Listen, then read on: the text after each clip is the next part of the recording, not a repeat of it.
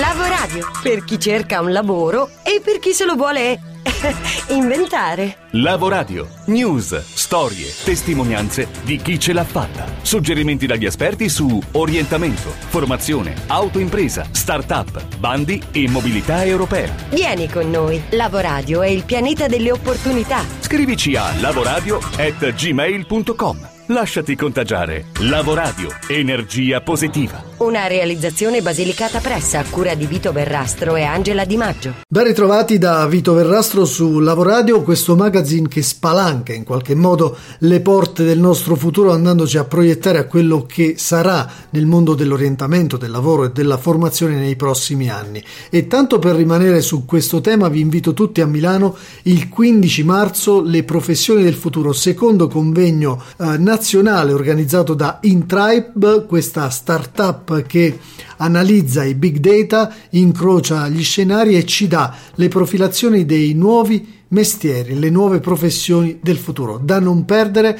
eh, ci sono ancora gli ultimi posti disponibili per prenotarsi, quindi andate sulla piattaforma Eventbrite e cercate le professioni del futuro per iscrivervi. Professioni del futuro che ovviamente riguardano per la gran parte profili legati all'ICT e al web. Pensiamo a esperti di analisi dei dati, a comunicatori social, a gestori della privacy, agli ottimizzatori dei motori di ricerca, e ancora tecnici di fibre ottiche, gestori di robot industriali. Il tema è caldo ovviamente in tutta Italia. La regione Lazio ha stanziato 62 milioni di euro per la formazione e 66 milioni per finanziare nuove imprese digitali con una piattaforma che si chiama Porta Futuro, che è un servizio rivolto a orientare chi cerca lavoro e vuole specializzarsi nelle nuove figure professionali. E poi un'industria ha siglato un accordo con le principali università del Lazio per far incontrare domande domanda e offerta, creando così il polo che si chiama Cicero, specializzato sulle competenze digitali. Infine la Confartigianato punta alla formazione di nuove figure specializzate come oroafi, florovivaisti, tecnici del verde, con un occhio di riguardo all'audiovisivo e al web. Sono pronti nuovi corsi per truccatori cinematografici, comunicatori social e gestori di dati online. E a proposito di nuove figure professionali in settori tradizionali come quello dei beni culturali, vi segnaliamo l'iniziativa dell'Ateneo Telematico IUL, eh, l'Associazione Nazionale Piccoli Musei, che organizzano il corso di perfezionamento e aggiornamento professionale per formare la figura di esperto in attività laboratoriali nel rapporto scuola-museo. Abbiamo chiesto a Massimo Fagioli, docente IUL e direttore del corso di perfezionamento, il perché di un corso per questo tipo particolare di esperto. Lo scopo è quello di creare e rafforzare un legame sempre più stretto tra scuola e territorio. Il piccolo museo può essere il luogo che promuove e consolida questo rapporto. Eh, l'idea è quella di creare una eh, realtà sempre più legata al territorio, quindi eh, una ricerca storica e una eh, entità museale che guardano al passato per eh, mh, pensare al futuro, cosa che spesso i grandi musei dimenticano. Bene, allora quali competenze, quali requisiti deve possedere o dovrà acquisire l'esperto? Le competenze che intendiamo sviluppare e far acquisire per questo profilo professionale sono fondamentalmente due. Una è eh, la capacità di proporsi come un animatore di didattica laboratoriale nella scuola e nel territorio, quindi una figura professionale capace di attivare progetti di ricerca eh, capace di eh, animare una ricerca che non sia eh, conservazione dei beni culturali, ma studio dei beni culturali in funzione eh, del, di uno scenario di innovazione e di futuro.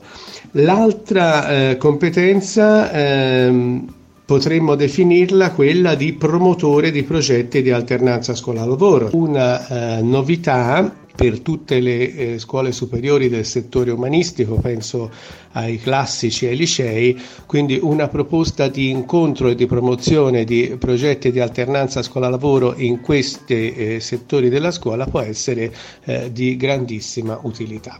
Dunque a chi potrà interessare questa figura professionale, ricordiamo, esperto in educazione ai beni culturali. Proprio perché il corso si pone anche come obiettivo il rafforzamento del rapporto tra scuola, territorio e musei, interessa alle scuole, ai docenti che si occupano di alternanza o di didattica laboratoriale nelle scuole, ai piccoli musei e ai grandi musei stessi che hanno sempre più bisogno di incrementare il proprio rapporto con la didattica e con l'istruzione, ma interessa anche agli enti locali che propongono progetti e attività alle scuole e interessa direi molto anche agli operatori del terzo settore perché eh, il terzo settore possa qualificare sempre di più i propri interventi eh, nel sistema educativo. Per gli interessati c'è tempo fino al 31 marzo per iscriversi per questo corso e tanti altri percorsi formativi. Vi consigliamo di andare sul sito della IUL, l'Italian University Line.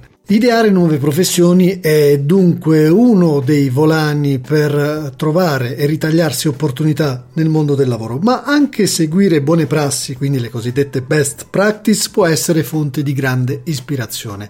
Lo sanno bene i protagonisti del progetto che si chiama Surviving the Storm, cioè sopravvivere alla tempesta, un uh, progetto che è stato realizzato nell'ambito del programma europeo Erasmus KA2 partenariati strategici per la VET, ossia per la formazione professionale, e finanziato dall'agenzia italiana Erasmus Plus in app come iniziativa particolarmente innovativa e capace di generare appunto buoni esempi da poter seguire per combattere la crisi dei mercati e la mancanza cronica di offerte di lavoro che in questo momento attanaglia l'Unione Europea. Abbiamo seguito da vicino il meeting che si è tenuto a Potenza organizzato dalla Godesk S RL e da Antonino Imbesi, il nostro faro sull'Europa e tra gli ospiti eh, di questo corso e di questo percorso c'era Serena Barilaro di Sharing Europe Firenze alla quale abbiamo chiesto di raccontarci un po' questa esperienza. In particolare abbiamo visitato due aziende eh, molto diverse fra di loro, anzi possiamo dire tre perché una si occupava di automotive,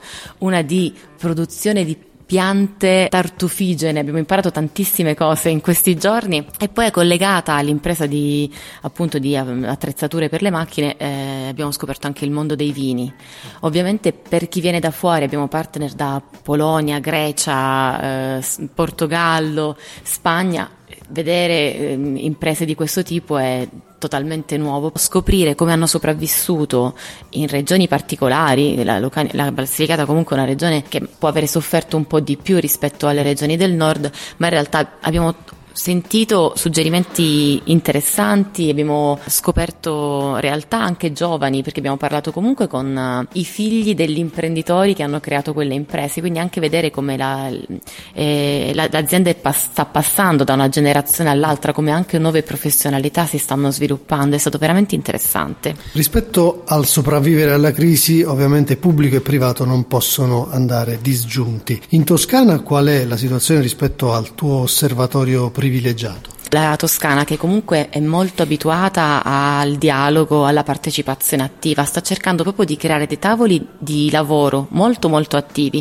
coinvolgendo tutti i portatori di interessi, quindi dalla Regione Toscana, in questo caso che è diciamo, l'ente che eroga più finanziamenti per l'imprenditoria, l'imprenditoria, anche considerando che vengono dall'Europa direttamente, i comuni che alla fine sono quelli che hanno il diretto contatto con le imprese e tutte le associazioni di categoria. In questo caso stiamo creando una serie di... Mm, eh, di incontri proprio per discutere su come snellire la burocrazia, che alla fine è il problema che fa perdere più tempo. L'impresa ragiona in termini di soldi e tempo e la pubblica amministrazione ne fa perdere troppi nell'uno e nell'altro. E poi un tema caldissimo è la creazione di nuove generazioni che possano sfruttare lo spirito di iniziativa, la loro eh, intraprendenza eh, per creare quel lavoro che eh, obiettivamente adesso non c'è.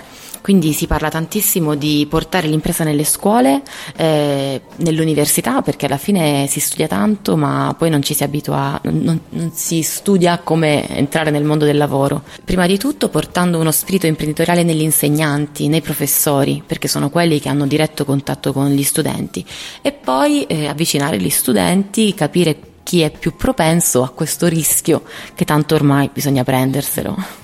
Esperienze best practice europee possono aiutare questo, questa spinta verso l'imprenditorialità e l'autoimprenditorialità giovanile? Ovviamente, in questo momento ad esempio nel nostro partenariato abbiamo un partner polacco, si sa che la Polonia è uno di quei paesi dove le start-up eh, aprono ogni giorno, la disoccupazione giovanile è a livelli minimi rispetto alla media europea, questo significa che soltanto andare lì e vedere qual è la loro ricetta magica è già un, un ottimo risultato. E tra i partner stranieri abbiamo incontrato Ivan Tegues della Fundación de Trabajadores della Siderurgia Integral, quindi la fondazione di dei lavoratori della siderurgia integrale nella parte nord della Spagna, nei Paesi Baschi. Ecco il suo punto di vista rispetto alla formazione continua per i giovani. Yo creo que es fundamental, sobre todo la parte de las personas más jóvenes, es, es importante la formación en nuevas tecnologías, eh, una formación multidisciplinar, es decir, ahora eh, un trabajo no es, no es mecánico, no siempre haces lo mismo, en una empresa te, te piden hacer diferentes cosas, pues desde, por ejemplo, manejar redes sociales, eh, conocer idiomas, yo por ejemplo ahora estoy en Italia y tengo que hablar inglés o italiano, entonces tú necesitas tener diferentes habilidades, una multidisciplinaridad para, para ser competente en el mercado de trabajo. Hay mucho trabajo de, de hacer. Sobre todo con, con, aquellas personas que a lo mejor no tienen una formación superior, mm. no, no han podido ir a la universidad. Es muy importante renovarse día tras día, incluso aquellas personas que han ido a la universidad, que tienen una formación superior, pero eh, es muy importante la, la, formación continua, es decir, mm. estar día a día eh, eh, actualizándose, porque yo, por ejemplo, acabé mi, mi carrera hace 10 años y si no hubiera continuado formándome, ahora estaría estaría antiguo, por decirlo de alguna manera. Entonces es, es muy importante que, sobre todo las, las, personas jóvenes que van a acceder ahora al mercado laboral, tengan una formación continua, es, es vital. Dunque molto comprensibile, ma insomma in qualche modo Uh, Ivan uh, ci ha detto come la formazione continua sia fondamentale, addirittura vitale per i giovani, eh, soprattutto nell'ambito delle nuove tecnologie, ma non solo, perché oggi nel mondo del lavoro, come abbiamo appena ascoltato, si accede con profili multidisciplinari, quindi all'interno di un'azienda sei chiamato a svolgere diverse mansioni, ad avere diverse abilità eh, linguistiche, tecnologiche, culturali e quindi ci vuole una formazione continua che giorno dopo giorno ti metta nelle condizioni di restare al passo con l'attualità.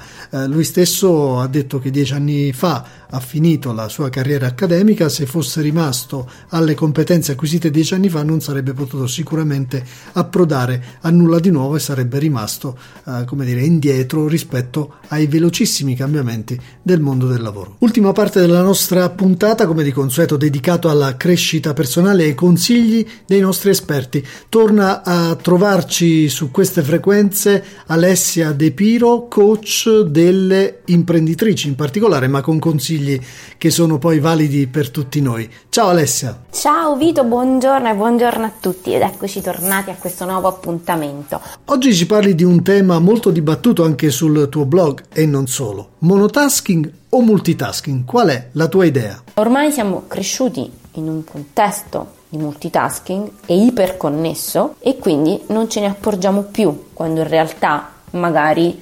stiamo al computer per parlare in webinar o per ascoltare un webinar nel frattempo magari eh, mandiamo un messaggino o scarichiamo la posta. Dividere l'attenzione su due cose non va affatto bene per i motivi che dicevamo, quindi siamo in un flusso che può essere però interrotto. Per necessità, penso che eh, siccome quasi tutti fanno così, ci chiedono di essere sempre in multitasking, però abbiamo visto quanto questo multitasking porti poi al burnout, quindi a un esaurimento delle proprie risorse fisiche, mentali e di come in realtà non riusciamo poi a dare il meglio di noi stessi al lavoro. Spesso c'è comunque una parte edonistica che spinge eh, a a darci da fare, ad essere in multitasking, perché il piacere, il fatto di sentirci eh, in maniera superficialmente sempre impegnati a fare questo, quello e quell'altro, in realtà ci fa creare un allure di gratificazione, però appunto vana, perché poi alla fine ti rendi conto che non hai concluso nessun obiettivo. E, ed alla fine è anche appunto uh, per la solitudine, perché spesso è un modo purtroppo per, per superare l'alienazione della solitudine stessa con un altro tipo di alienazione, quindi uno, un chiodo schiacciagodo, il fatto comunque di avere sempre tutto in movimento, tutto aperto, nessuna porticina chiusa, in realtà no, ci toglie da quel momento di silenzio e di eh, centratura che ti fa capire dove sei e dove stai andando. Abbiamo capito che sei favorevole al monotasking dunque, ma come fai, come hai fatto per cambiare determinate abitudini che un po' tutti noi abbiamo? Eh, quando la mattina mi metto davanti al computer e seduta alla mia scrivania, dopo aver compilato la to-do list, chiaramente vado a verificare come si può costruire un'azione eh, conclusiva nella stessa mattina, tanto che alcune giornate le dedico esclusivamente a dei task che sono più diciamo impegnativi. Quindi mi ritrovo la giornata in cui mi trovo a produrre dei contenuti magari per il sito una giornata che mi dedico solo alla contabilità una giornata che mi dedico solo all'innovazione in modo tale da dividere tutte le aree di competenza che riguardano il mio lavoro così da um, riuscire a rimanere concentrata ed anche felice perché eh, non neghiamolo il fatto comunque di costruirsi degli obiettivi a, edizio- a, inizio anno come abbiamo visto e al fatto di saperli portare avanti e alla fine a, mh, il fatto di riuscire a compilare un'attività nella giornata che si è prevista in realtà va a nutrire anche la nostra felicità tecnicamente anche proprio l'ormone della chimica cerebrale, quindi della dopamina. E con i consigli preziosi di Alessia De Piro, che tornerà ovviamente anche a marzo, chiudiamo la nostra puntata ricordandovi il nostro canale podcast su cui potete seguire tutti i nostri contenuti soundcloud.com slash lavoradio. Potete scriverci su lavoradio.gmail.com per chiederci di affrontare qualsiasi tema che vi riguardi, che vi appassioni o che vi incuriosisca e potete naturalmente rimanere sintonizzati su tutte le good news dal mondo del lavoro sulla nostra pagina Facebook e sul nostro account Twitter. Per iscrivervi alla nostra newsletter andate su lavoradio.eu e compilate l'apposito form. L'aforisma della settimana con cui vi salutiamo riguarda un tema che abbiamo appena affrontato parlando di monotasking e multitasking, il tempo, la nostra componente più preziosa e la nostra componente critica, purtroppo, un po' per tutti. Fabrizio Caramagna dice il tempo non va misurato in ore e minuti, ma in trasformazioni. Ciao, alla prossima! Lavoradio, per chi cerca un lavoro e per chi se lo vuole inventare.